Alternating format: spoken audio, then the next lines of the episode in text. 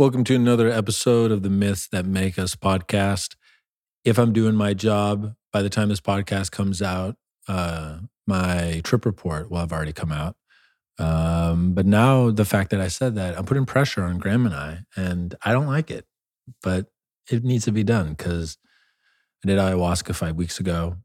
It was transformative. It took six days to write it all out. It ended up being like 62 pages or something like that.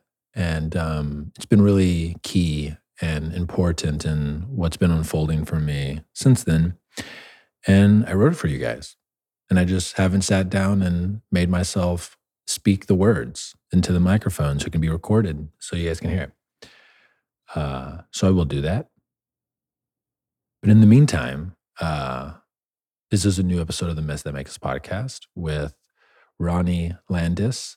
Um, I met Ronnie uh, here in Austin um, at a local spot where we go to do sauna and ice bath called Kuya. And um, there was an instant resonance, but I didn't know anything about him. And then he came to a Fit for Service event and he gave me uh, one of his 12 books that he's written when I, which I did not know until he talked about it on the podcast. I was like, holy shit. I've tried to write five different books and I haven't written any of them. So good job. They're hard. But his most recent book is called The Addiction Free Lifestyle. And a lot of people give me their self published books. And a lot of people forever become people that I'm uncomfortable being around because I'm not yet healed and I haven't read their book that they gave me. And I feel like I've done something wrong to them because a lot of them just don't resonate with me. But I opened his and I started to skim it. And I was like, this is fucking dope. This is dope in a way where uh, I feel bad for putting him in the box of basically everyone who. Um, this is just a public service announcement for people out there.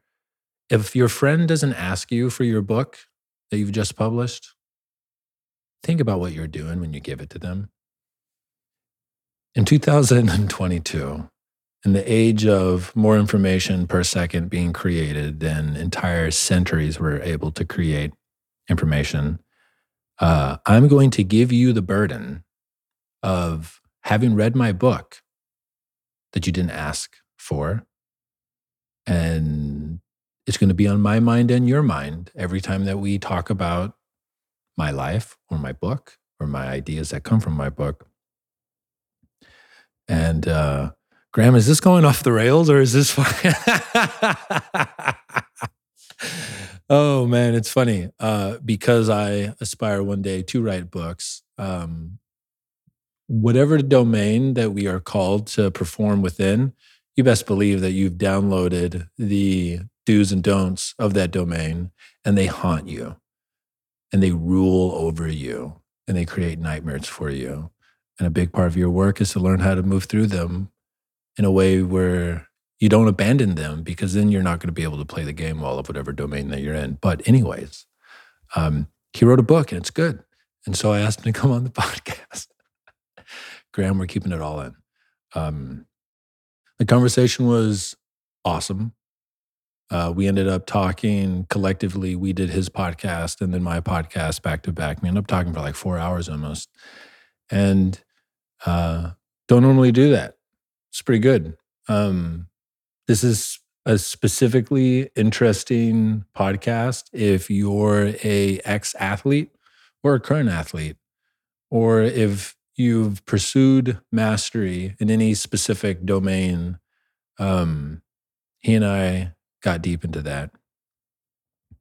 As one does with a uh, nearly Olympic performing uh, third degree black belts, who also then just pivoted because he chose love over his sensei, which is it's a true story. You'll hear it. Uh, started to play basketball, and then after two years, uh, was about to go to a D League tryout for the Golden State Warriors D League team. So yeah, he's a badass. And we got into some interesting stuff. I think that you'll enjoy it. As always, if you want to support, really, if you just want to stay connected to what I'm doing, um, check out my newsletter at erickgodsey.com. It's called Feasting Fridays. Share whatever is most alive, along with whatever song I'm playing on repeat to the chagrin. I don't know if anyone says chagrin, but to the lamentation. I don't know if anyone says lamentation, but to the disarray of Graham's nervous system. Uh, he just has to hear me play the same song on repeat for like six days. And I think he pretends either not to notice or not to mind, but it's got to suck. But I think he does a good job. Yeah. So if you want to stay connected to the podcast, um, if you just want to stay connected to what I'm doing, that's where I'm most consistent. And thank you again for offering your time and your attention. Without further ado, here is Ronnie Smith.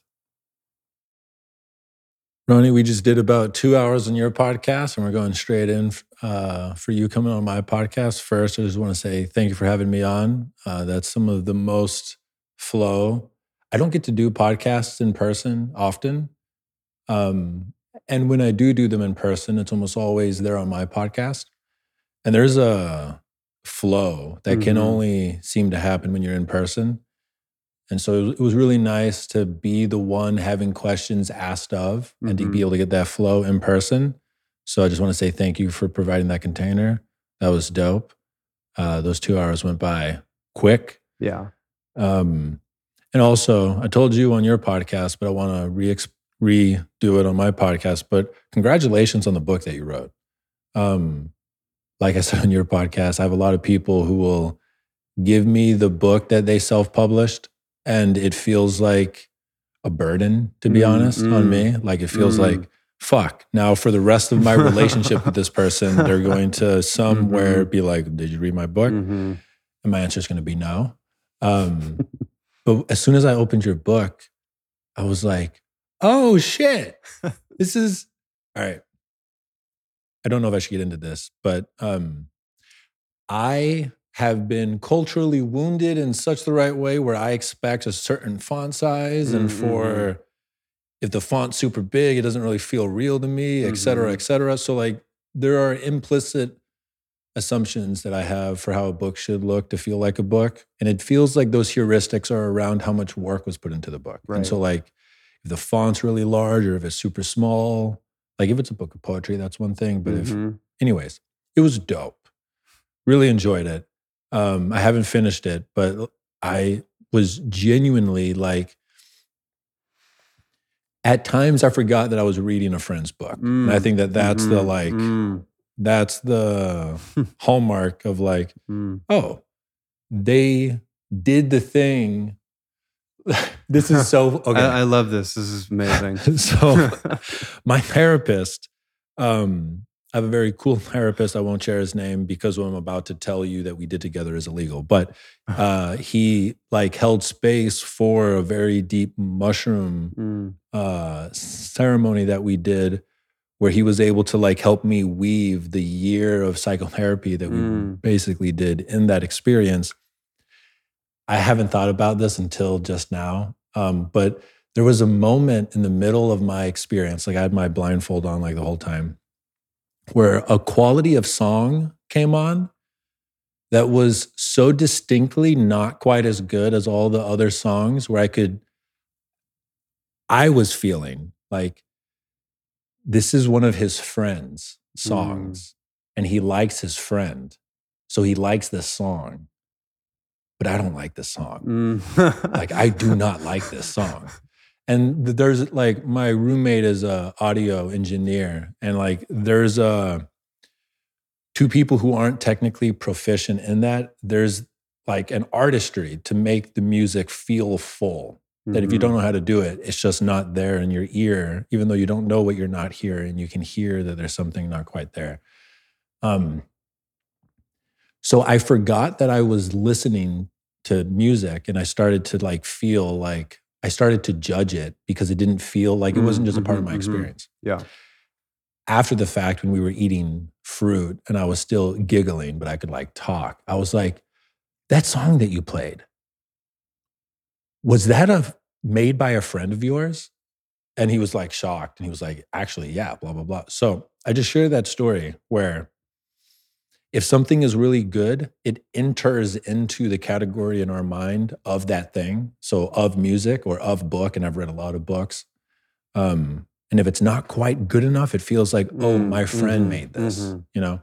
Um, and so I could feel that as I read your book, it kind of flipped into that next form. So, anyways, thank you for coming on to the podcast. Thank you for And, that. I uh, appreciate that. and I know exactly what you mean too. Beautiful. Um, we're just going to get right into it because I've been talking to you for two hours and I feel like Mhm. we already got the flow. Um, my favorite question to start kind of the form of the podcast Mhm. is uh, what do you remember as your first memory? My first memory was of Bruce Lee. So when I was four years old, I talk about this a lot. I it was of the movie Enter the Dragon. This is literally the first conscious memory I have, uh, which says a lot about the journey of my life as a martial artist. Because I was put into martial arts um, when I was about four and five, and I just remember it's Well, like what type of martial arts? Um, it started out with karate, and I've done many different martial arts: Muay Thai, Wushu, Kung Fu, boxing, Taekwondo. I have a third degree black belt in Taekwondo, so that's what I I spent many years teaching, competing. I was actually Olympic hopeful in my early twenties for Taekwondo, and um, Bruce Lee kind of set the stage for my consciousness. That's a pretty good model. It, yeah, yeah, absolutely. Yeah, the interesting thing, this might sound weird, but I noticed when we were on your podcast how strong your hands look. And I was like, I work out every day and I play sports, and my hands don't look like your hands look like rocks. And I didn't Mm. know that about you doing all the martial arts. And it's like, it's it's interesting how like I really want my children to do like gymnastics Mhm. and some type of martial arts where like all of these sports are like hyper specific movement Mhm, patterns that I mhm. think don't fully flesh out the organism Yeah, as like a child but there's something about gymnastics Mhm. and martial arts that like really like all the things are being like yeah. moved apart and like growing and like blood flow is getting there Yeah. um Yeah, spot on. yeah so anyways go on Yeah, so I mean that that's that's kind was it a specific scene in the movie? um it's it's almost like I mean I I remember the entire movie like clearly because I've seen it a hundred times, but it's almost like it's just the iconography of Bruce Lee, like the archetype of Bruce Lee.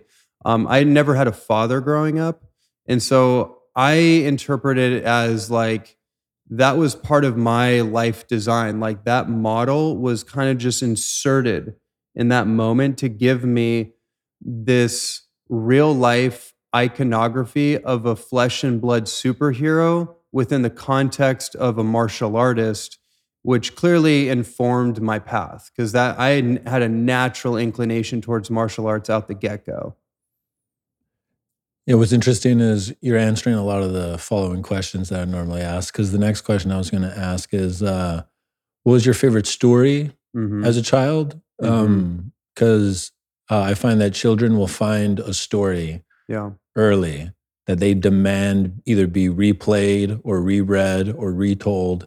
And it sounds Mhm. like yours was Enter the Dragon. Was there not the else? story of enter the dragon the actual story there, there's a lot of stories the one that came up for me was actually of batman Mm. If you were to tell the story of Batman Mhm. um, to us, how would you tell it? Because there's a lot of different Mhm. versions of that story. Yeah. So, all right, I'll give it my best shot here. Once upon a time, there was a mythical city called Gotham. And within this dystopian environment, there was a boy named Bruce Wayne.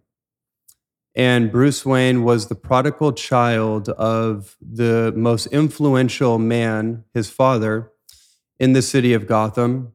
And by all accounts, it would seem that this boy was going to grow up to be the prince of Gotham and had everything handed to him.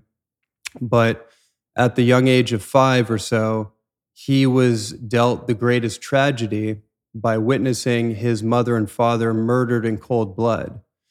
And this became the defining moment of his life. And throughout his life, he alchemized that pain and loss and turned it into his pursuit by embracing his deepest fear, which was that of a bat. And the bat was a symbol of a creature that lurks in the dark. And by embracing that and integrating that, he used that fear as a way to mold himself through discipline and focus to become the greatest superhero of all time, a man of flesh and blood who became a superhero through his discipline and his pursuit of justice to make sure that nobody else suffered the loss that he did. And that is the beginning and end. That was pretty fucking good. Um, okay. a couple of things that come to mind that I think are interesting about that myth is one, um, it seems to be that a lot of the myths that were alive in American culture in the last like 50 to 60 years involved the father dying. Mm-hmm, mm-hmm. And I think that that is likely a reflection of what the state of fatherhood was in the US mm, um, mm-hmm. Compared to what the psyche yearns for. And I think like the myth that I resonated with the most when I was a kid was the Lion King, and that mm-hmm. too yeah, has the father too. who dies. Yeah. And um, my father was physically present up until I was 10. Then my parents got divorced and then he moved out. But he was never emotionally present. Mm-hmm. Like it really did not feel like I had, you know, the uh, like archetypical father that a boy yearns for, you know, on a psychic level. Mm-hmm. The other really interesting thing is uh, in a lot of cultural traditions, there's this mythological motif and there's different versions of it and there's different words for it but one of the ones i resonate with is uh, your animal familiar. And your animal familiar is a spirit of a specific animal that will actually terrorize you until you're able to master it. And then it becomes your energetic mm-hmm, ally. Mm-hmm.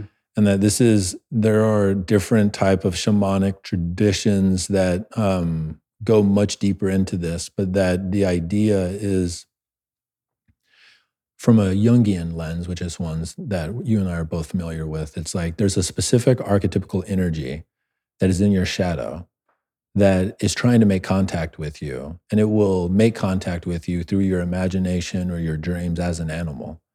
And that if you can learn to face it, it actually becomes a part of your mm-hmm. like energetic toolkit. Mm-hmm. And for me, it was a wolf. When I was young, um, it's it's really interesting to like think back but like whenever i'd be in a car this was for like five years i would always imagine this big white wolf just like running like 80 miles an i mean we weren't going 80 but like 60 miles an hour along the side of the car and often when i slept at night i would imagine that wolf kind of just like out in the darkness just you know chilling just kind of like at the perimeter of my awareness where beyond it was just complete darkness and it was just there. And uh, those cliche 90 collages of like uh-huh. wolves howling on like a t-shirt, I had yeah. those shirts. Yeah. And I had those pictures on my wall. Um, and now as a th- now as a 31 year old man, my intellect feels like a wolf. Mm. Like when I read, mm-hmm and I mm-hmm. and I like hunt for either quotes or studies or ideas, it feels like I'm a wolf hunting, and that it's one of my greatest gifts. Mm-hmm. And so, it's cool that that was integrated into the Batman story. Uh, are there specific animal familiars that mm. you resonate with, and if so, what would you say is the like most potent. Yeah, and that's that's really great. And I, immediately, I was thinking of the story of Mowgli from the Jungle Book. Hmm. That's another amazing one too. Just to put that out there. Um, yes, uh, the jaguar, the panther, like not e- either or, but just that that energy, that archetype, for me feels very central to like my operating system as a martial artist, as an athlete, like how I how I operate in the world, just within my world and my work, my daily walk. Like even like the comment you made about my hands and how my body is, like how I move my body feels very like jaguar pantherish. And even my mind, like this, like it's like I can get into these like very deeply focused, laser focused states, but there's also like an agility to it too. It's Mm. not rigid there's I, I I've prided like throughout uh, out all my training, like footwork and coordination and and uh, adaptability was really huge for me. So it's interesting that I've never really thought of it from you know from you asking the question, but yeah, I think the panther, panther, jaguar, tiger kind of energy is Yeah. I resonate with. Yeah, that makes sense. So to go back to your childhood, um, this movie and Mhm. then the archetype of Bruce Lee, um, how did that influence what your early life looked like? Like, what Hmm. was your early life like? Yeah, so I grew up in a household that was functionally dysfunctional. Um, I didn't have my father around, so I didn't actually have a conscious reference point for the father archetype. Um, there were different men that kind of came in and out, but they they were what we would call maybe beta males or uh, or just men that like they were good intention, but they weren't like real strong, solid male role models. So I never really like had much interest in them. They didn't really have a lot to, to give me. They were just kind of men that came in and out of my life. And I feel like for me, I I really was learning to be a man and and and growing up mostly of my own volition. Um, I had a lot of independence only because my mom wasn't there very much. She wasn't a bad mom by any means, but she also wasn't the archetypal loving nurturing mom that the little boy needed. So there is so you know there was a lot of stuff i've had to work out um, mother wounds and stuff since. But I, I really was learning and developing so much just through pure life experience. And then martial arts came in as the structure that i needed. And i think with Yeah. bruce lee which was just what was interesting and why i gravitated towards like mythology and different um, movies, characters in movies, and getting into anime and, and all these different cartoons and comics, there was some kind of like quintessential signature that my consciousness locked onto as replacements that felt more real and resonant with me than anything in my physical environment. Yeah, I I can feel and I resonate with that where my dad wasn't a disruptive enough force to create any type of like fuck the archetype of dad type thing. Mm-hmm. Um, and he also wasn't present enough to create a specific model that I had to match. And so I felt free as like a young boy to like start to like Frankenstein Mhm, together or like mhm. Voltron together the ideal man that I didn't even understand that I was trying to put together. And like I drew from like King Arthur, Mhm. I drew from Odin was one that I really resonated with. Hercules Um, was a big one at some point. yeah, I didn't. Re- I loved the movie Hercules, but I didn't resonate with his character, and I'm not sure why. And I could probably go. I could probably psychoanalyze. I think I got into that. like the Kevin Sorbo like Hercules TV show. Oh, Yeah, I didn't watch that much. Um, what were some of my other ones? Uh, Did you ever watch Highlander?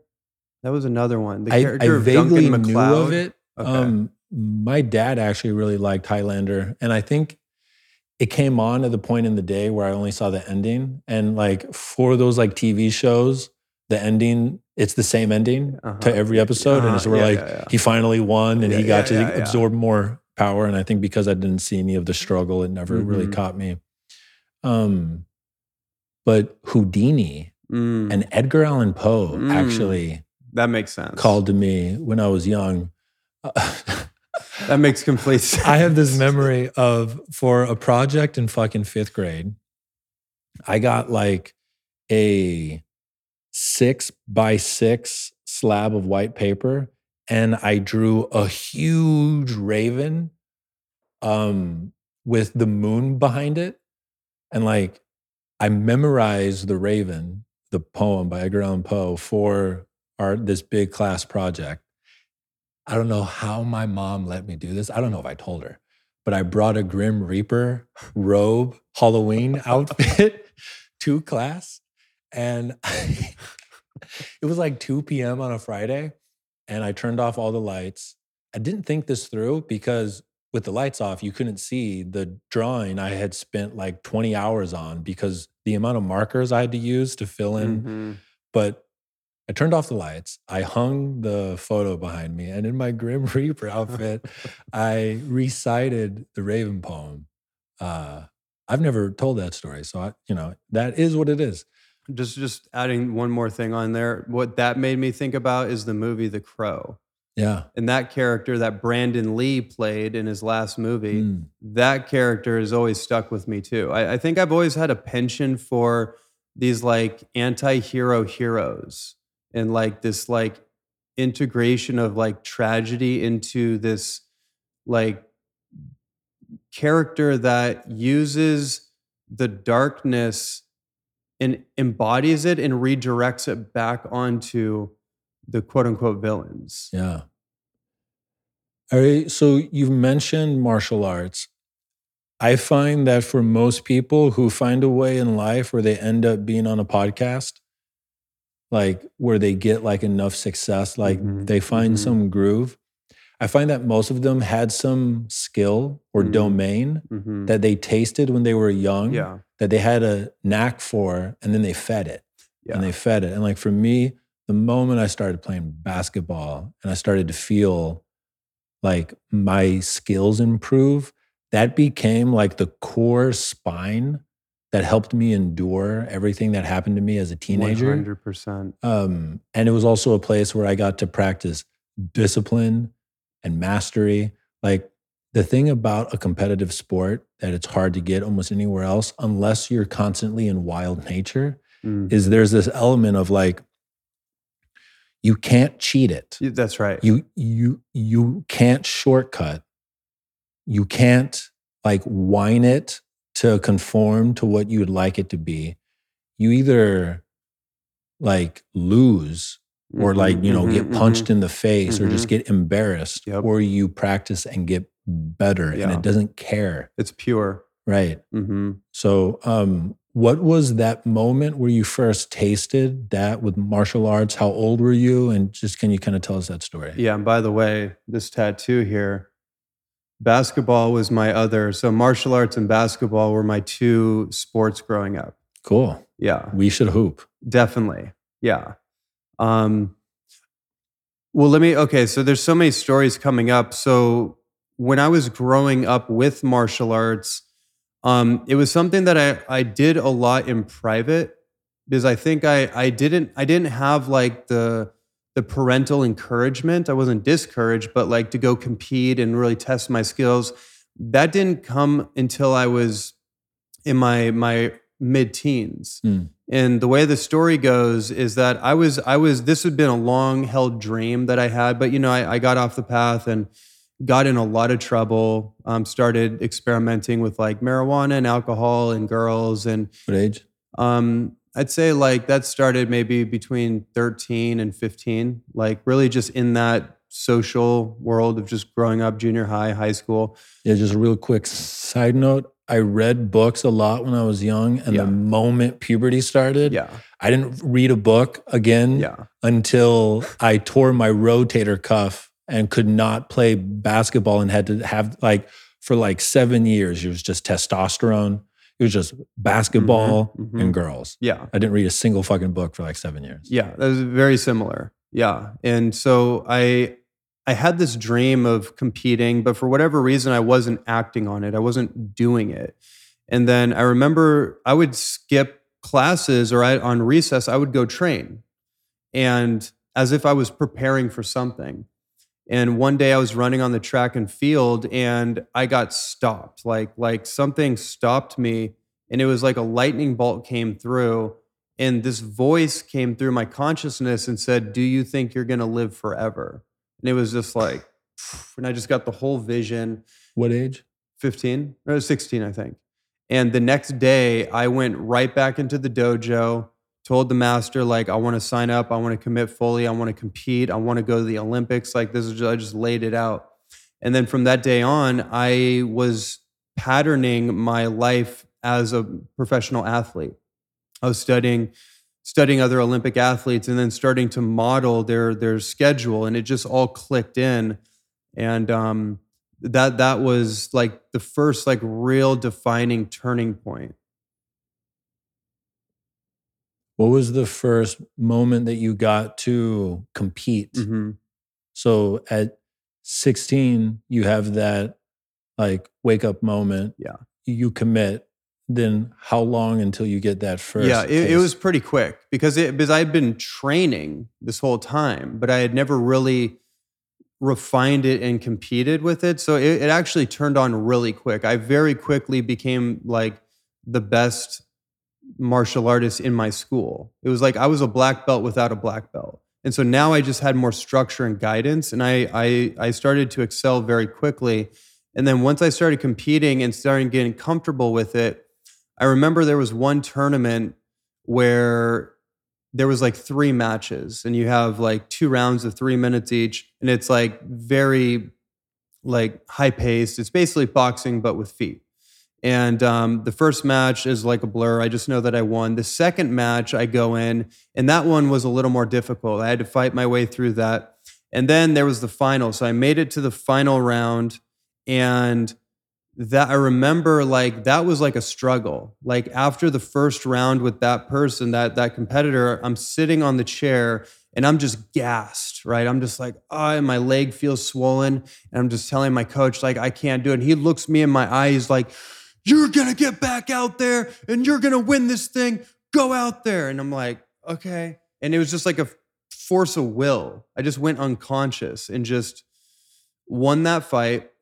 And there's a picture of me standing on the podium, and there's like the bronze, silver, gold medal. I'm up top with the gold medal. I'm I'm limping on one foot, but I have the biggest cheesy smile on my face, like I just did MDMA or something. I'm just like, ah.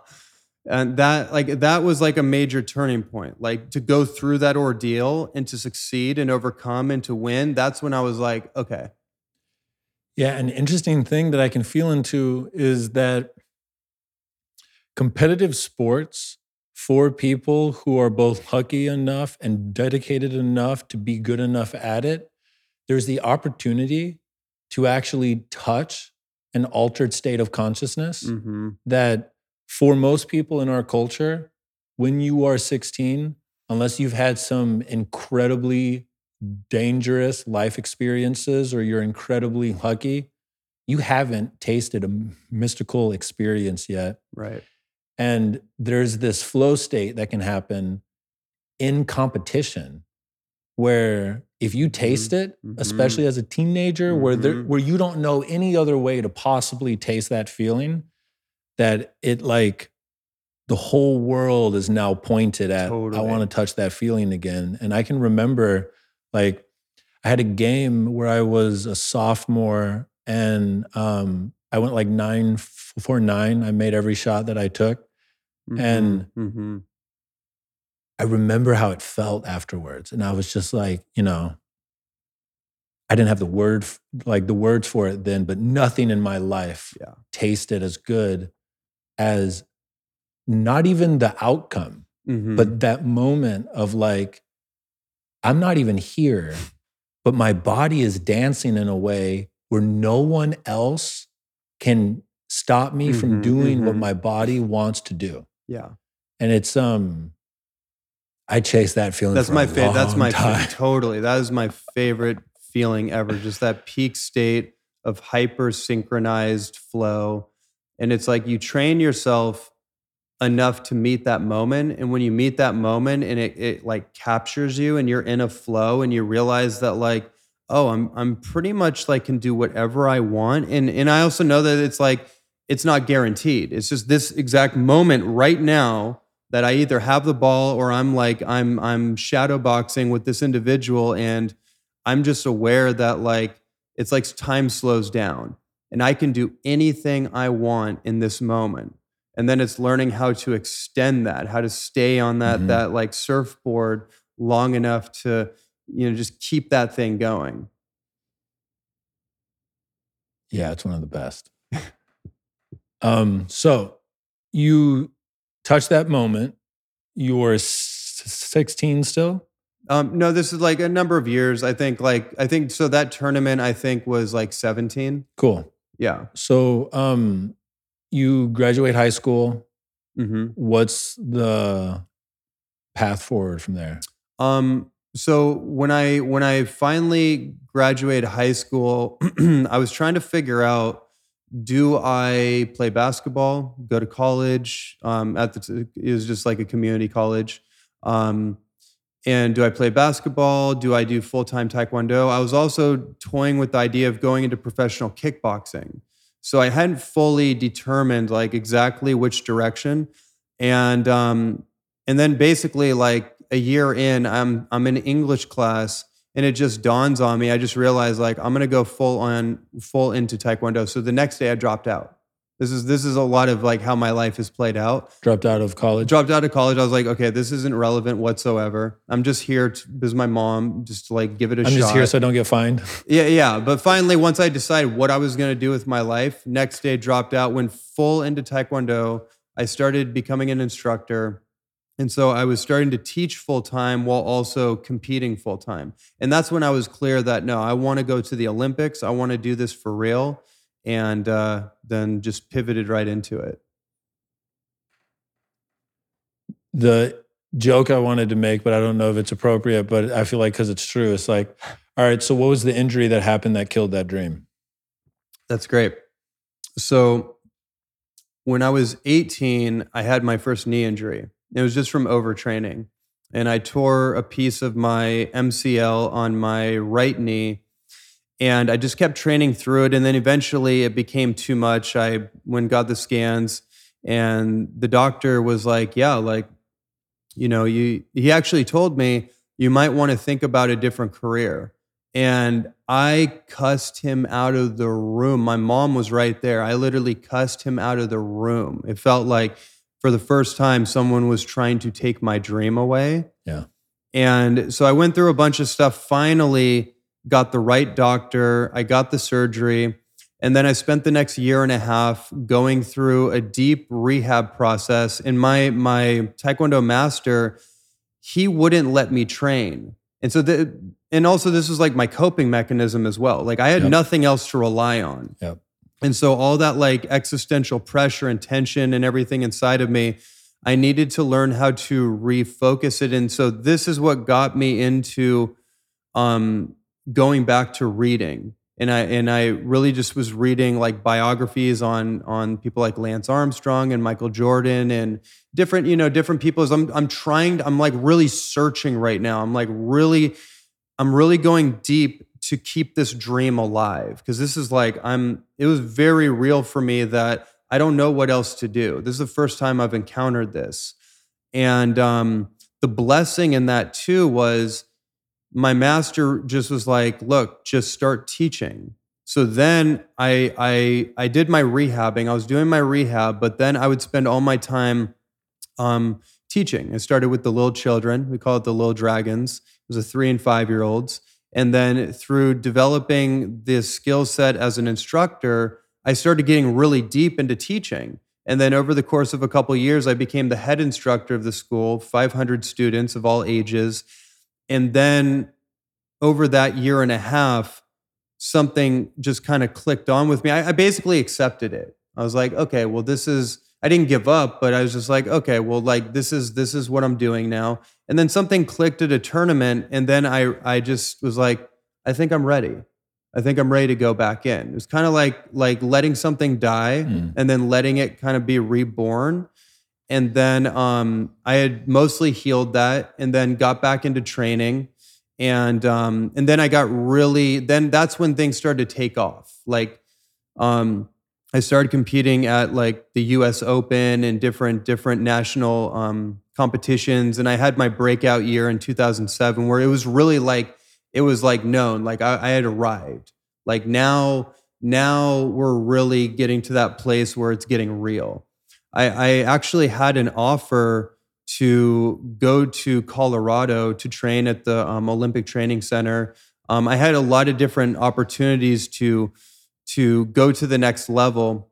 Um, and I'll make a longer short story very short. Um, it wasn't actually an injury that took me out of that path. It was falling in love with a woman that was the mother of two of my students. And one of my students, Brandon, who I taught from the age of four till seven, he was my absolute best student. And me and this woman, we we we fell in love. It was very just kind of by surprise. And that was a taboo thing, like just the code of ethics and conflict of interest.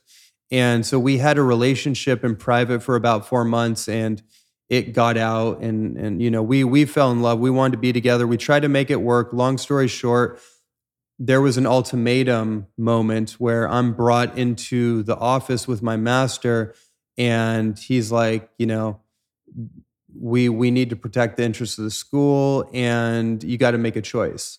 And i'm already so deep in it with her at this point where i was like well this now means more to me. If i have to choose i'm going i'm not i'm going with this.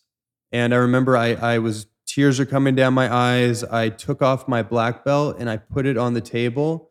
And that was like a real that was another defining moment of Wow. destiny where like i literally handed over my dream and chose this path this relationship and shifted out of that. And what ended up happening after that is really interesting. So i go into this relationship but that part of me is kind of like you know what do i do now and i remember my other childhood dream was playing basketball and so I remember going to a park that I, I used to shoot hoops up hoops at growing up. And so I held the basketball and I dribble it once, twice, thrice. It lands in my hand, and all of a sudden I was like, okay, I'm gonna do this. So I, it just came through. And then the next day, I transferred all that energy over into basketball. I hired a skills trainer, weight trainer, and then just started adapting my whole like routine into becoming a professional basketball player. I spent the next three years doing that and pursuing um, a professional career. And that's a whole other story. I had another knee injury um, on my left knee, tore my ACL and piece of my my uh, cartilage. Got the surgery, healed from that very quickly because by this time I, I really became a professional athlete and um, yeah, and then and then a week before I had um, I had a tryout at the Golden State Warriors gym, not for the team obviously, but for the D League. And my coach had been preparing me for. We've been working super hard, and I was ready. Like I really felt like I was ready. Um, but I had a spiritual awakening slash crisis, which was a byproduct of getting into a raw food diet for a year and going through all this cleansing and detoxing. And I just had like a deep, like um, interpersonal cleansing going on.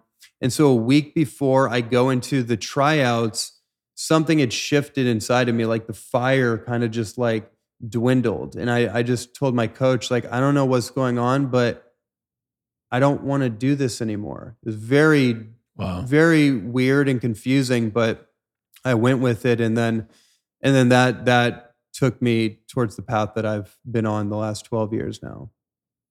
There are so many incredible things. Wow, you've done some dope shit. That's pretty cool.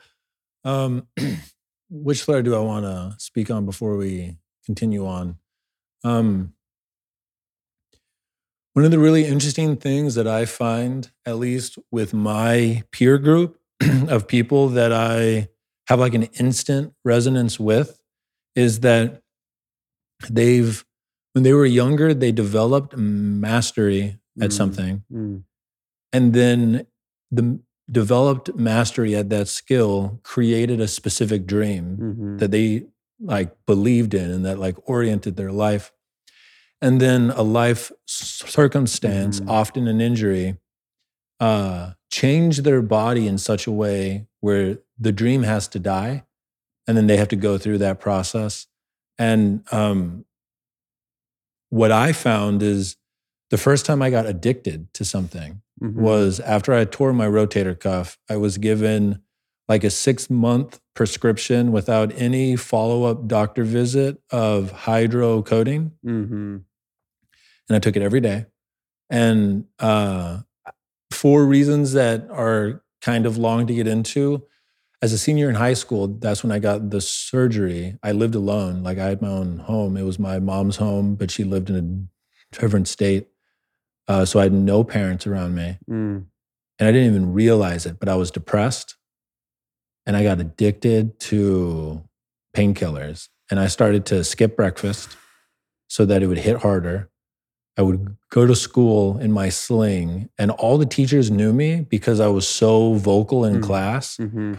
And most of them, the ones who weren't good teachers, were just happy that I was quiet. But the really good teachers were like, Erick, like, what the fuck's going on? And I couldn't, I was just like, you know, pain killers. Yeah. And they didn't really go further than that.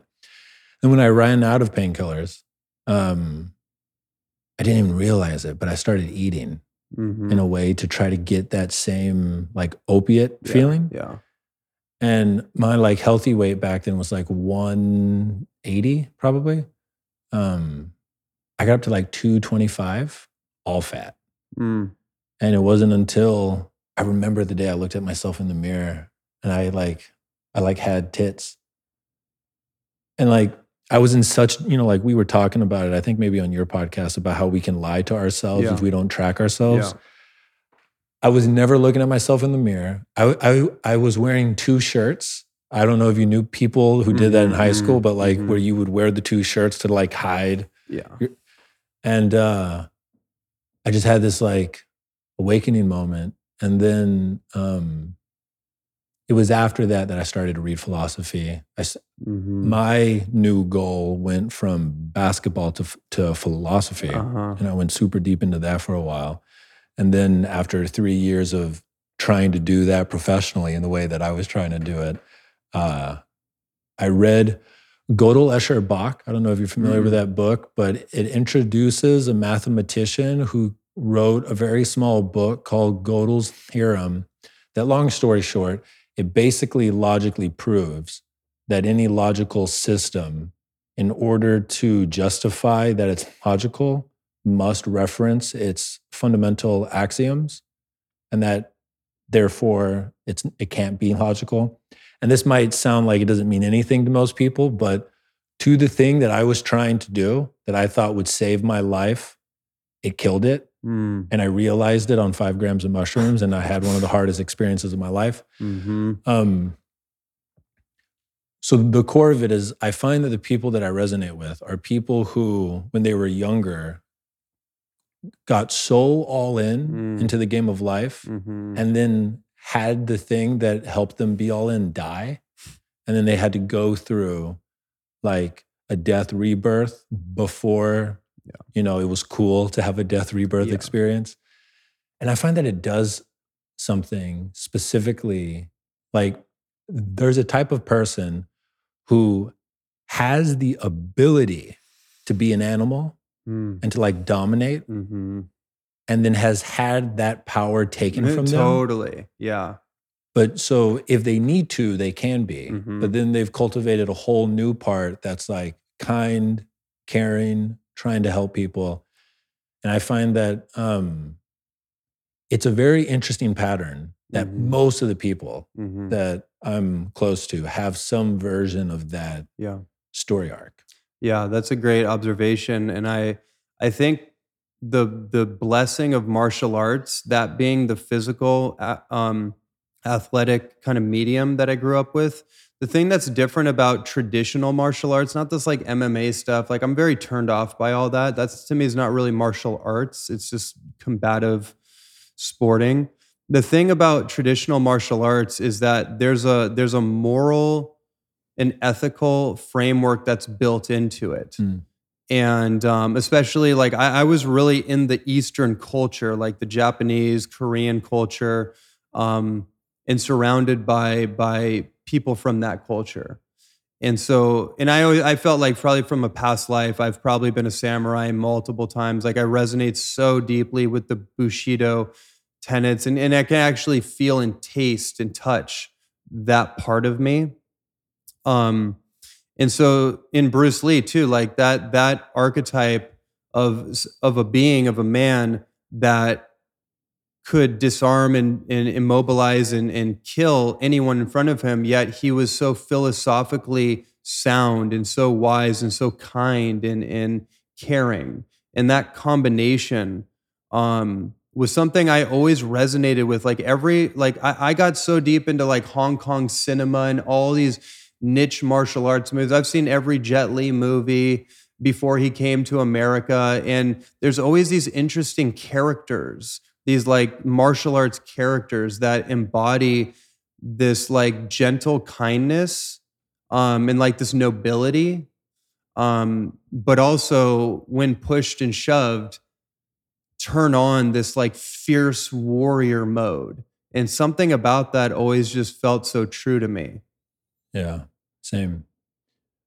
What was the next stage that kind of brought you to the point where you then later became an expert on addiction yeah. Well, the addiction thing really, really came more in the last like two years. Um, what ended up happening in that that timeline shift, um, I so I got into the raw food diet because I I was working in a hospital to supplement my basketball career, and and this is just so interesting how God is just placed me at all these different places and placed different things in my life. And I can see in retrospect the movie reel perfectly lining up. And so I was working in a hospital as an HIV tester. And I did this for about three years. So I'm, I'm literally put in the, the, the environment so I know exactly what's going on in the ER room. I know what the doctors are doing. I know what they're eating. I know what the nurses are doing. I, I see what's going on with the patients and everything. And two years into it, I got on YouTube University and stumbled upon a guy named David Wolfe, who became my mentor and is a good friend of mine now. He, he basically became the biggest spokesperson for the raw food diet. And um, I just I just saw this this guy in a poncho giving this electric lecture on like grounding and vegetables and juicing and healing. And I was like, whoa, okay, I'd never seen this before. And it, how long ago was this? This was 2009. Yeah. And um, and then like I, Paul Chek and different like these different people on YouTube were popping up, and it clicked something in for me, and I was like, oh, okay, that's the missing piece right there. I didn't know anything about this. I didn't even know a vegetarian was actually a real thing. Like I thought it was like a myth or something, you know. Um, and so I just got really fascinated with like the healing arts and, and diet and nutrition. And so I got really deep into the raw food thing and was like at the grocery store twice a day, like in and just like loading up on vegetables and and, and fruits and and and superfoods and all these amazing things that I'm learning. And so I would I would be doing my HIV testing, and then in the back in my office, I had a little little smoothie maker, a little bullet thing, and I'm making up spirulina smoothies and cacao smoothies, and I'm secretly on the computer studying about the pharmaceutical industry and the medical industry and all the the you know all the the really the deception, the reality of it and so I became kind of like this secret agent going in there. And I'm, so I'm having like a consciousness awakening at the same time. And I'm starting to see everything from a very different lens. And so I, I ended up transitioning out of that job when I decided, like, again, how am I going to redirect all this energy? And I, I saw David Wolfe and other people. I was like, I can do that. I always wanted to be a speaker. I was a speaker as a teacher. I was speaking, and mm. but you know, in a different kind of sense. I studied Tony Robbins growing up and these personal development teachers, and I was like, oh, I'm going to do that. And so again, I just started redirecting all that energy and I decided I was like, okay, well, I want to I want to write a book. I was like, okay, I'm going to become a nutritionist. I'm going to at the time I was a huge advocate for like the raw food and superfood lifestyle. And um and then I just started like giving talks at like potlucks and stuff in the Bay Area and and just kind of doing the thing. And then it just started to take a life a life of its own. And i started meeting other people that were doing this like people coming out of the woodwork. Yeah. people that were like harvesting their own spring water. And i'm learning about this. And and this whole community started to form. And so long story short over the last decade i started out as a nutritionist and and holistic health practitioner and studying all kinds of um, disease reversal and um, physical optimization and healing.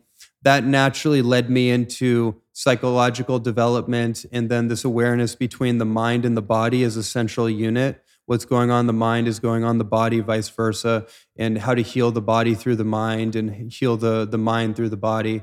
Um, Do you know the bass actor song? The body heals the mind, heals the body, or the body heals the mind, heals the mind, heals the body.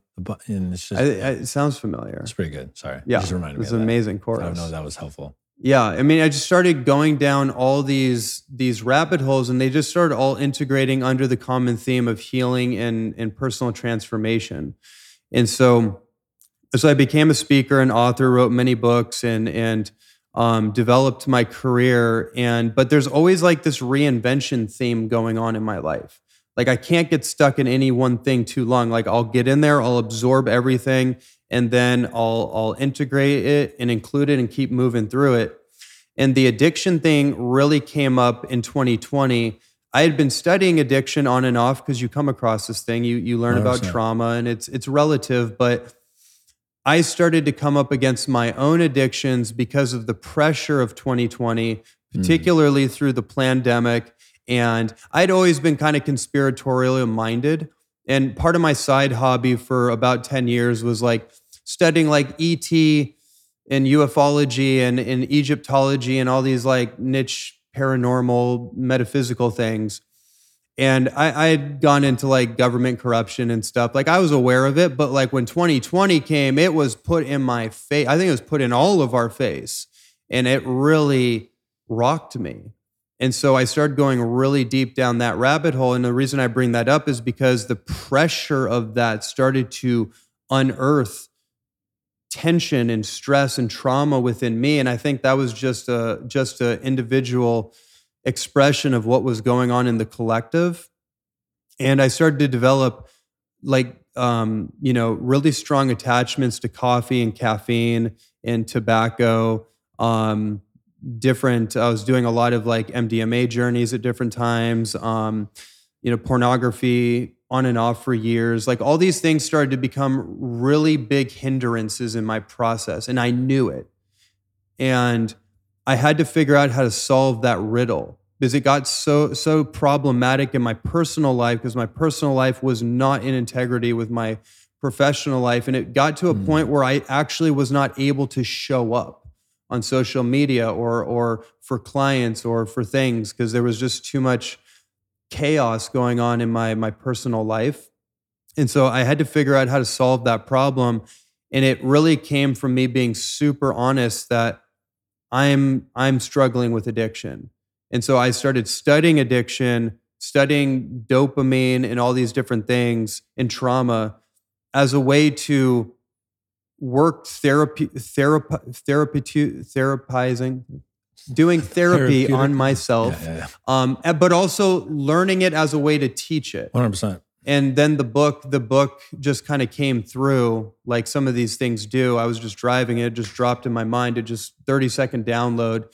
It all came through, and then within eight months, I completed the book.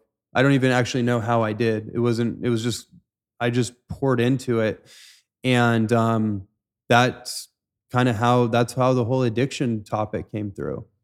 So, what is your lens and perspective on addiction? Like, how would you set the table for people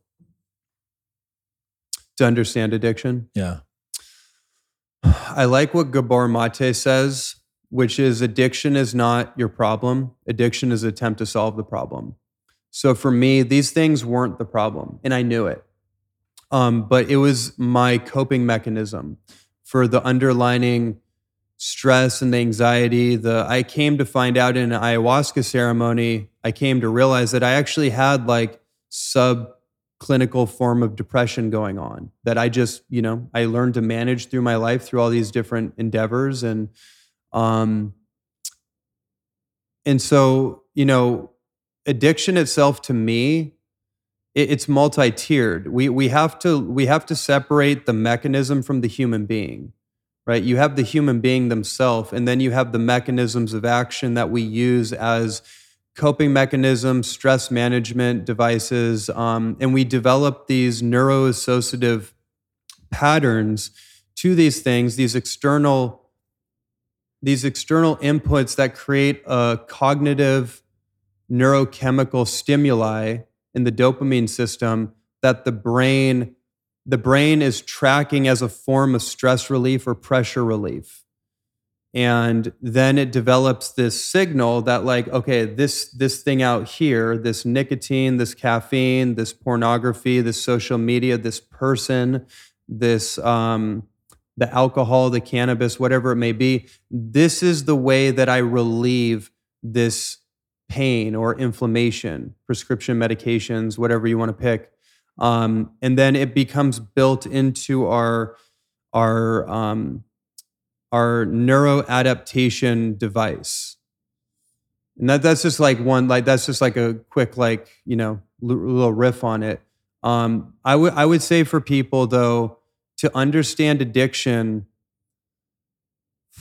it's like un- understanding the Buddhist wheel of samsara from a spiritual perspective because all addiction really at the at the core of it is a spiritual issue. Once you start working through the layers and to me i look at it like and i wrote i wrote this in the book towards the end there's a whole chapter on um, karma and dharma and we were talking a lot about dharma. And to me when i look at karma karma to me is not like the effect of something that you did like like you throw something out there and then it comes like a boomerang. To me that's just cause and effect to me, karma is actually the cycle of addiction that you're on. it, it is your fate. It's like your character becomes your fate. So the more you practice and do something, engage with it, that actually is the wheel of karma or the wheel of samsara, which is the wheel of suffering. That the karma is the thing that I'm actually living out. And the dharma is me getting off the wheel of, of suffering and getting into my authentic nature. And so, like, the the addicted self is the inauthentic self right? That's my karma that i'm actually participating in. And the dharma is my authentic self the logos manifested in my physical uh, pattern in my life. Um, yeah. What does it feel like for you to be in your authentic self as opposed to the self that mm. chooses the mm-hmm. caffeine and the tobacco and the mm. porn. Mm. It feels like my fully optimized self. It feels very grounded, centered, um, clear. Like it feels like a state of peace, but not a state of passivity. Mm. It's hyper attuned and hyper aware, but not in a state of hyper stimulated. It's it's like I'm just centered and grounded, and I'm able to move from one moment to another in a continuous flow. It's like a flow state. Mm. Um, it, I don't need anything outside of myself, and yet I can utilize something exogenous to me by choice. Um, but there's no grasping. There's no hungry ghost that I'm trying to fill. What is one of the first like markers that you experience that let you know that you're falling out of the resonance with the authentic self and you're mm. starting to come into the mm. quote unquote addicted self like what are some of your like s- signals in mm-hmm, your life mm-hmm. that let you know such a good question mm. one of them that's coming to me is when i start to get into not that I get into deep thought because there's a difference between thinking and and and just the kind of chaotic Default mode. frenet- yeah, network, yeah, yeah, Like actually engaged in a in a thought process, um, versus like anxious thoughts or erratic thoughts or fear generating thoughts. It's, it's and it can be very subtle, and that's what I'm tracking right now. It's almost like when I'm. It's like that flow state that we're talking about. Like when I'm in the flow, I'm just clear and I'm present and I'm available. But it's when it starts to dip over into this frenetic energy and I start to feel like tension or chaos in my system. Mm. And there's usually like a, a grasping.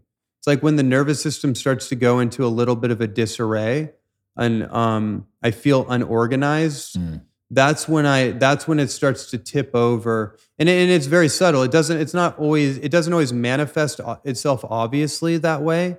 Um, I'll say it this way: for me, when I am not following my my authentic pattern, and for me, the authentic pattern usually has a certain structure to it.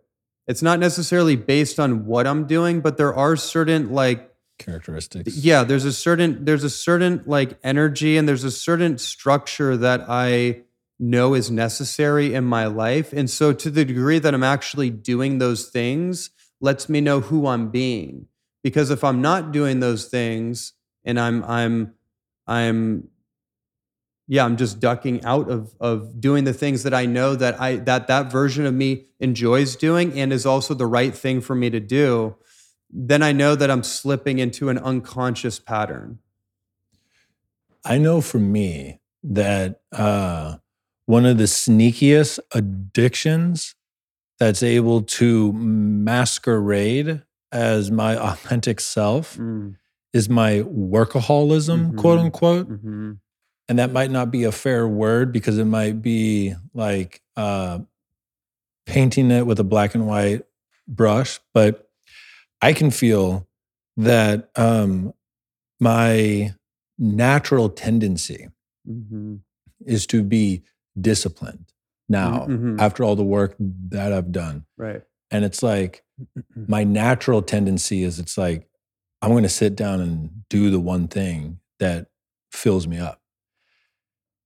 And that I can feel that um, after I've given myself Mm, completely to that mhm. thing for like three or four hours, I then have 10 hours of like a day where I have things that if I didn't do those things, it would feel like I'm not taking care of my Yeah. home. Yeah.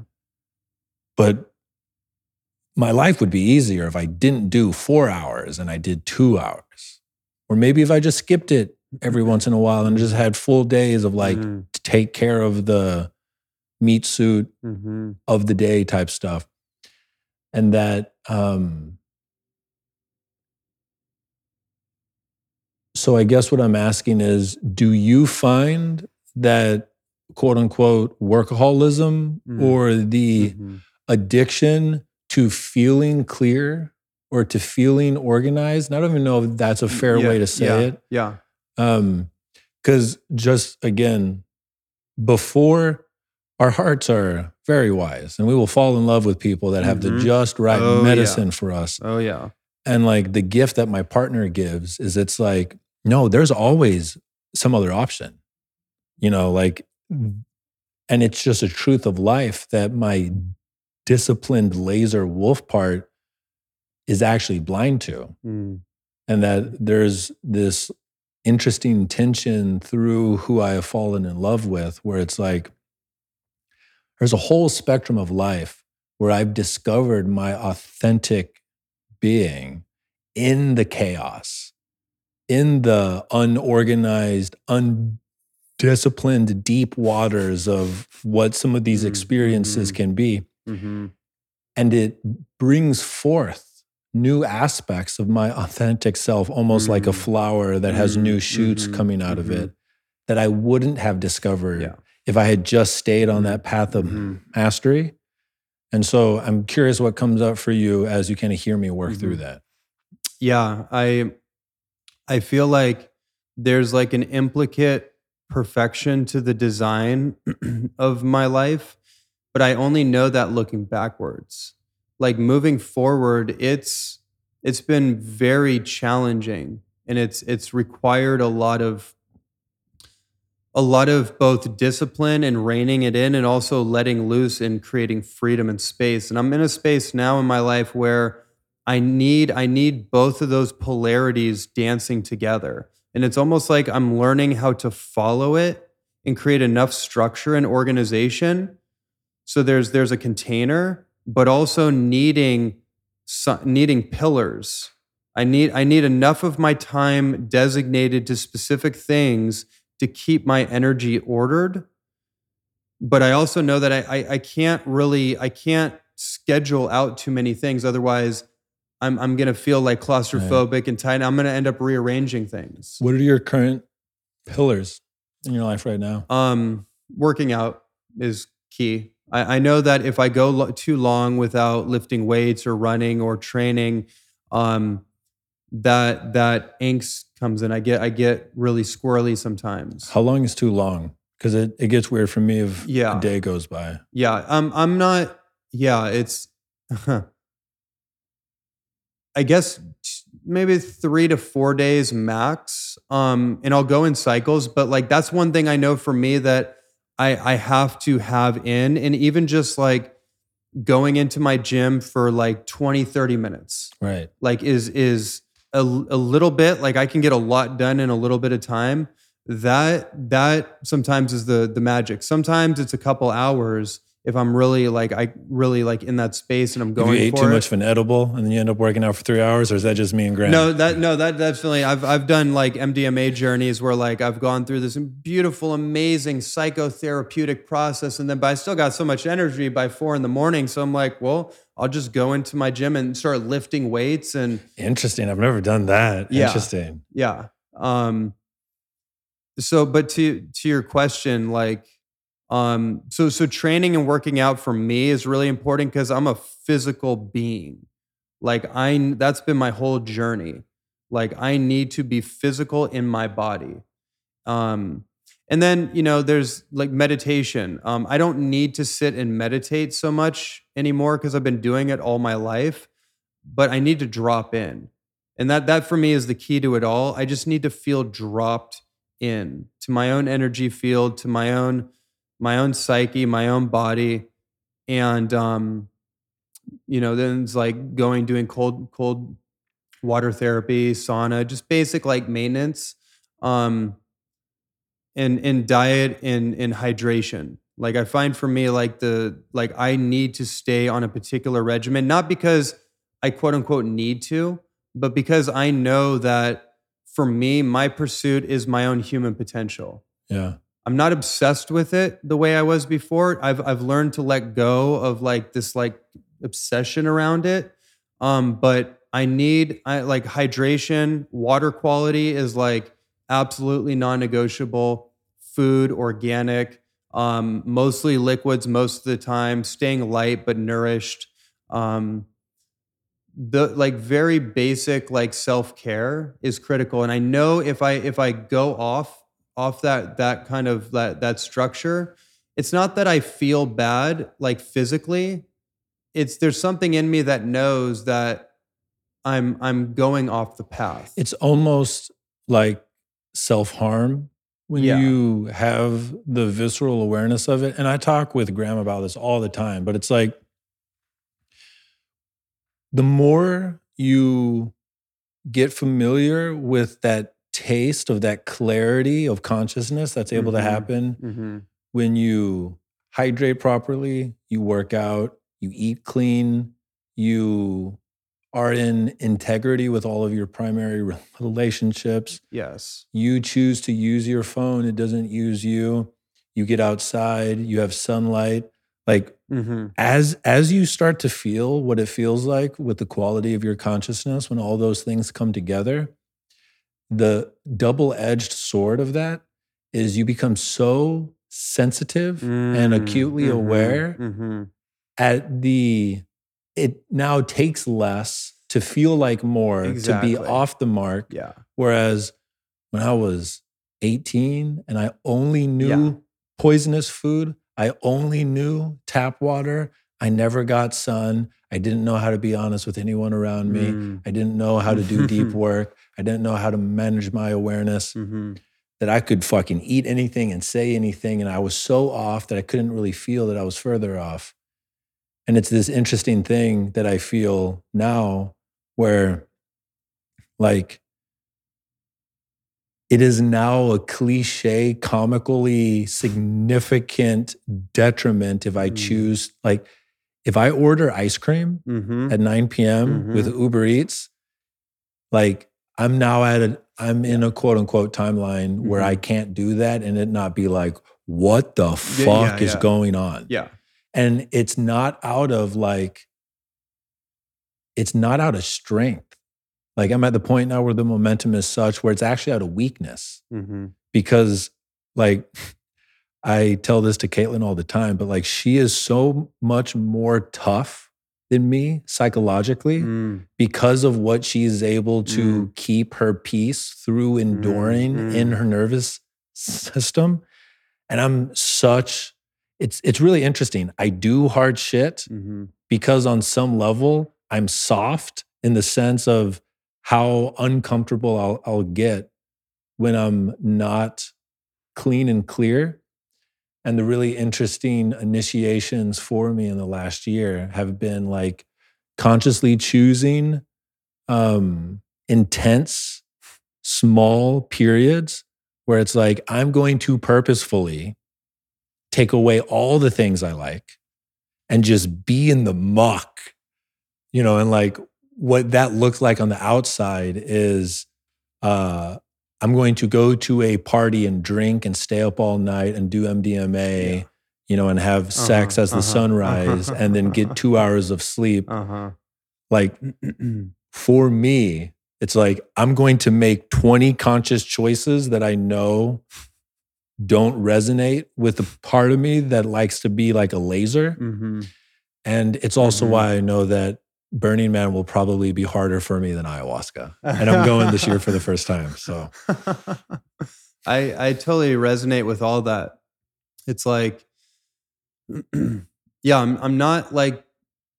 It's interesting because I have been so regimented as an athlete, but I also feel like I live that life fully too. yeah. You know, so it's like I I've I've taken that blueprint, but it's it's different. My life now is different. Like I'm not training to be this physical athlete that my value is based on performance. And I'm not really trying to perform either. And I feel like that's just a product of me coming, arriving at myself, arriving into myself, my work, my profession, my confidence in, in what I do and who I am as a human being. Um, so I I see the I see the benefit in allowing myself to have a variety of different experiences, but there's also like an interesting like there's a structure to it. It's almost like I'm just tuning into the structure that life is guiding me into creating for this next iteration of my For life sure. um, which does involve, which has and does involve um, a lot of psychedelic journeys. Um, I don't say so much now, but it did involve a lot of it. And my my psychedelic endeavors, although I've done you know plenty of recreational journeys like MDMA or microdosing at like music events, like even in those experiences, I'm doing deep work. I have never done any psychotropic medicines where I am I may be having the best time of my life, but I'm also like there's times where I'm like I'm processing and I'm alchemizing energy and I'm I'm dancing and moving in a way that's activating like you know something genetically in me like I'm I'm I'm I'm that's a that's a container where I can liberate that energy in a space that's fun it's it's entertaining it's it's communal um which is a recent thing for me you know where i actually didn't really have that until actually coming here to austin funny enough. I was never in the festival scene I had plenty of friends that did burning man. I, I never really was in it it wasn't until i came here to austin and i was and i started um, exploring that more and realizing like whoa there's a part of me that's like turning on like this this mystic psychedelic psychonautical explorer. And it's actually bringing the martial artist like my nervous system Mm. is getting entrained in a way. It's kind of re-enlivening my body in a way that i think went kind of dormant through my intellectual pursuits. Yeah, really interesting thing to that I feel that I see is some weird stuff has happened in the last like three years where um two people outside of the quote unquote spiritual community the spiritual community has now been like politicized. Yeah. And like it's it's seen by the outside as like right winged in this really interesting that's way very yeah yeah i know exactly what you mean and Mhm. um, I think because there's a very interesting overlap in like uh, Mhm. I want to be free to choose what I do with my consciousness that stemmed from the psychedelic renaissance. Mhm, mhm. That now, as you know, things have played out with the vaccine, the way that they have played Yes. out, that this weird cross streaming of like the people who think they're fighting against the quote unquote alt right have now looked at the spiritual community mhm, and feel mhm, like they're now fighting yeah where the quote unquote alt right is hiding. And that there's been this like uh, in bad faith critique of a lot of the people that you and I know. Um, and a bad faith critique of any of the things that they do or teach. yeah And there's Mm. been this like a part of the spiritual community for, you know, like in the US for like the last 50 years has been festivals. hmm hmm But the technology of a festival is ancient. totally There are all sorts of historical records of different cultures using specifically music and dance as a replacement for war, as a Mhm. replacement for violence, as a Mhm. way to move grief, as a way to bind the Mhm. community together before a, like a hard winter or before going to war as a group. And it's because there seems to be some archetypical and fundamental um you know like you don't know how much you need healthy water until you taste until it you yeah time. you don't know you're in a healthy relationship until what it feels like until you're in one Right. And so there's all of these examples. And I think that there's something about being in a group of humans who are unconsciously regulating their hearts to the frequency of whatever the dominant drum beat is, Mm, and then moving together that click something on that is fundamentally healing. mhm, mhm. And like because Fit for Service is hosting Arcadia, I get to see some of the uh, I think I'm fighting the alt right by critiquing what it is that's being done here. Mm, That um there's there's a couple of weird things. One is there seems to be an echo of the like Puritan version of Christianity where yeah anything that is sensually nourishing mhm, equals ungodly. mm, mhm, So that's mhm. one like judgment thread. The other one is um it's fundamentally racist, but it's like these rich white people are doing this thing with their privilege and they're wasting all these things, but it's it's a it is a fundamentally race-based critique. And we live in a very interesting time where uh it's culturally risky to be a white person claiming that if someone else is being derogatory towards white people that they're being racist. Like it's almost like you're not allowed to point that out Mhm, which mhm. seems to be a very interesting thing. Yeah. But um the the way that i see it is most of us most of the time are sick we're in pain we're confused we're stressed and we're angry and i want to help. Mhm, and like the festival as an archetype yeah. because to the outside group that think that they're fighting the alt right they see it merged with the spiritual community they're creating this thing where it's like i'm not ever going to taste that medicine because it's it's it's connected to the worst possible thing that humans can be because that's what i think this group is yeah and it's like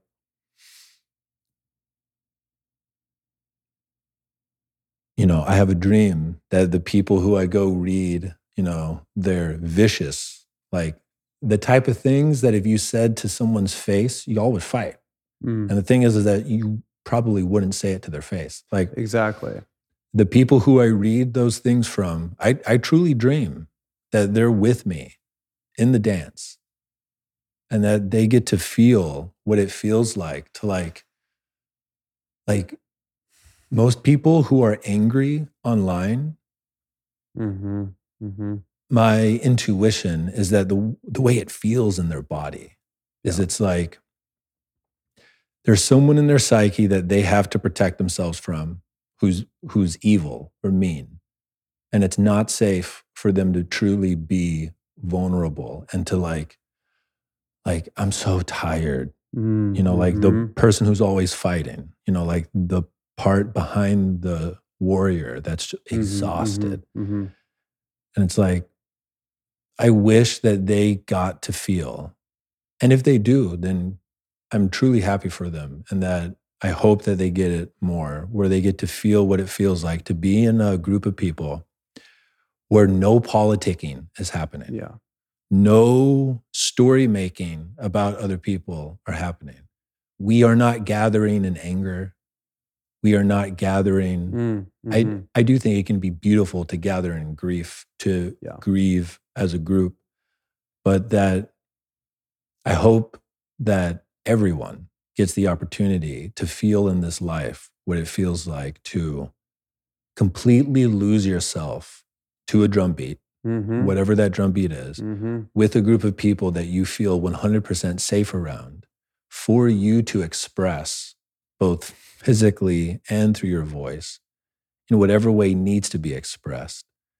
And the I've I've been able to do fit for service long enough where I see like people's musculature holding patterns Yeah. at the beginning of the first day.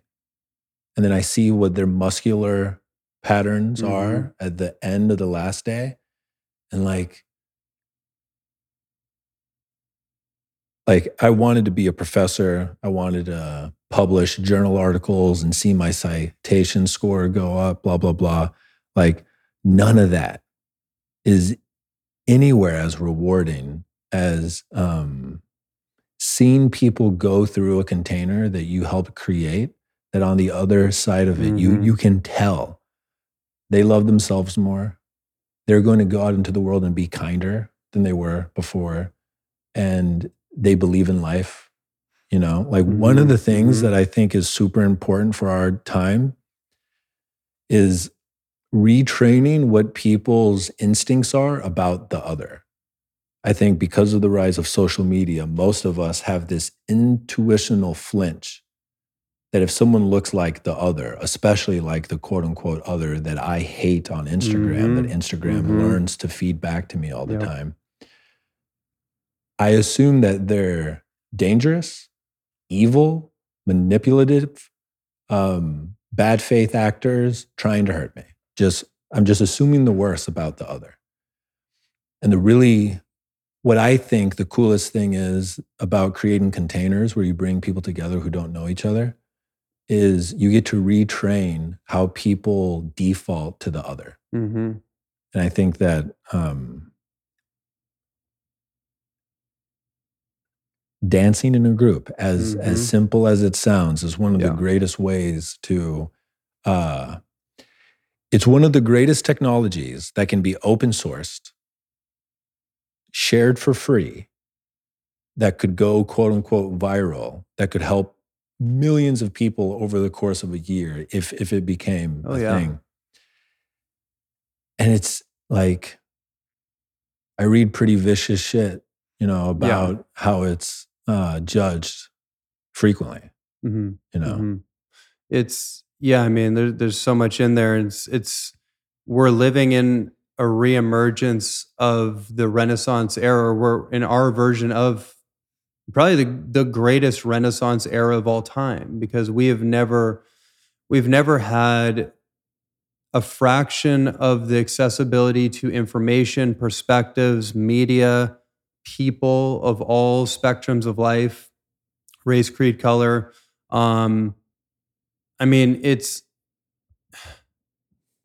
yeah, it's like we we we have so much accessibility to information and abundance of basically everything that people have so much time on their hands which is which is never never a thing before. Just the fact that I'd make this point all the time when I was in the diet community because you have people that are just like going at each other and, and all this, you know, the vegans and the meat eaters. And then like within the vegan community, there's all these subsets and like these dietary camps and people are just arguing about it. And I'd be looking at this like, do you hmm. guys realize that the ability to choose your diet is a recent thing?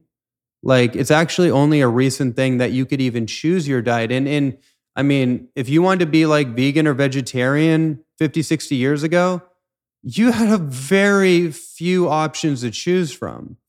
Like we have so much opulent abundance that we almost don't even know what to do with ourselves. And and that's why it keeps coming back to like minimalism and distilling and coming yeah. back to like the base the base elements and necessities um but to but to your point about like community communion dancing the the the the festival environment like that has been the most healing thing for me just as healing as going into ayahuasca ceremonies and in in my ceremonies the thing that's most powerful is the icaros is the carrier wave of the music and yep. the, the shaman and their team and the energy behind it and how that carries the experience forward. Um, yeah, there's so much that can be said. I just I'll just give you a nod on that, and and, to, and everyone listening, like that. That's where we find ourselves. And here's what's coming up too, and this is like we're all craving authenticity.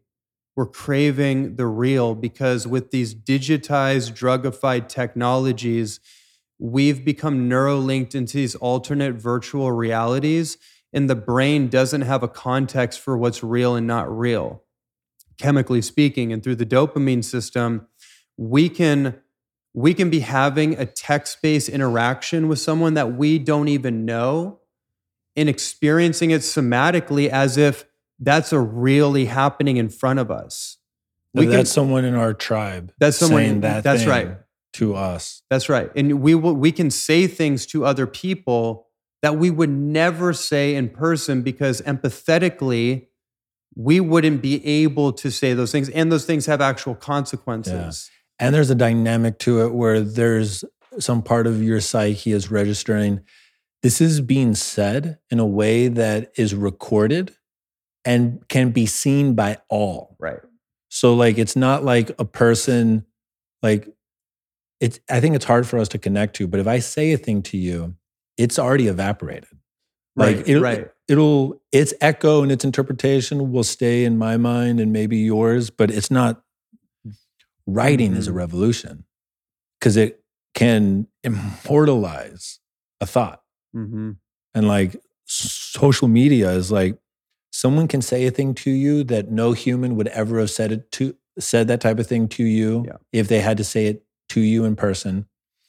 And they're saying it in a way where it's immortalized. It, it at least feels that way. Mm-hmm. And it's immortalized in a way where you know that it can be seen by everyone else who knows you. Right. Right. And it's just like, uh, but we're at our motherfucking time limit. This has gone oh, by wow. super fucking fast. Um, we we've just done like three and a half hours total. Yeah. So yeah, this was our deep work for the day. This was dope. Yeah. I actually had a deep work session before this, so I'm exhausted now. um,